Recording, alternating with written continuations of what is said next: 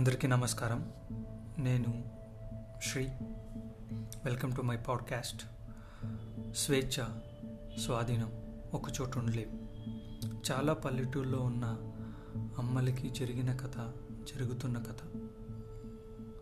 A new bride in unknown village. తనలో ఉన్న ఆశకి ఆనందానికి మూడు ముళ్ళు ముప్ప.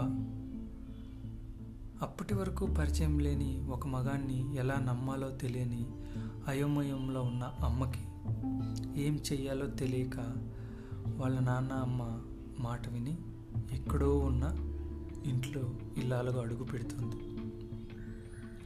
నాకు గుర్తున్నంత వరకు నేను ఎప్పుడు చూడలేదు. అమ్మ సూర్యోదయం తర్వాత కూడా నిద్రపోవడం. నేనెప్పుడు చూడలేదు. అమ్మ ఊరంతా పడుకున్నా తను మాత్రం ఇంటి పని చేస్తూ ఉండేది. ఇలాగే ఒకరోజు అమ్మని అడిగాను. అమ్మ నీకు నిద్ర రాదా? పగలంతా పొలంలో కష్టపడి కూడా నీకు అలసట రాదా? దానికి అమ్మ నవ్వుతూ ఎవరి కోసం చేస్తున్నారా?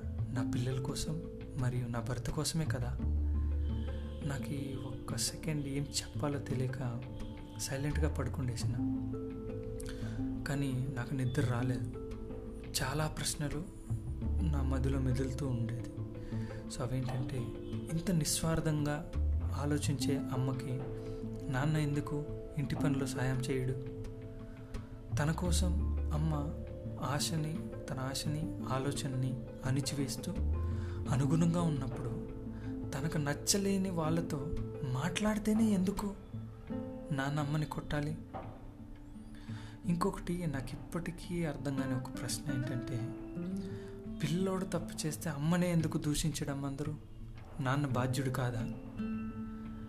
సో ప్రతి ఏడాది అమ్మ ఇండిపెండెన్స్ డే రోజు ఇండియన్ ఫ్లాగ్ తీసుకోవడానికి మరి చాక్లెట్ తీసుకోవడానికి డబ్బులు ఇచ్చేది.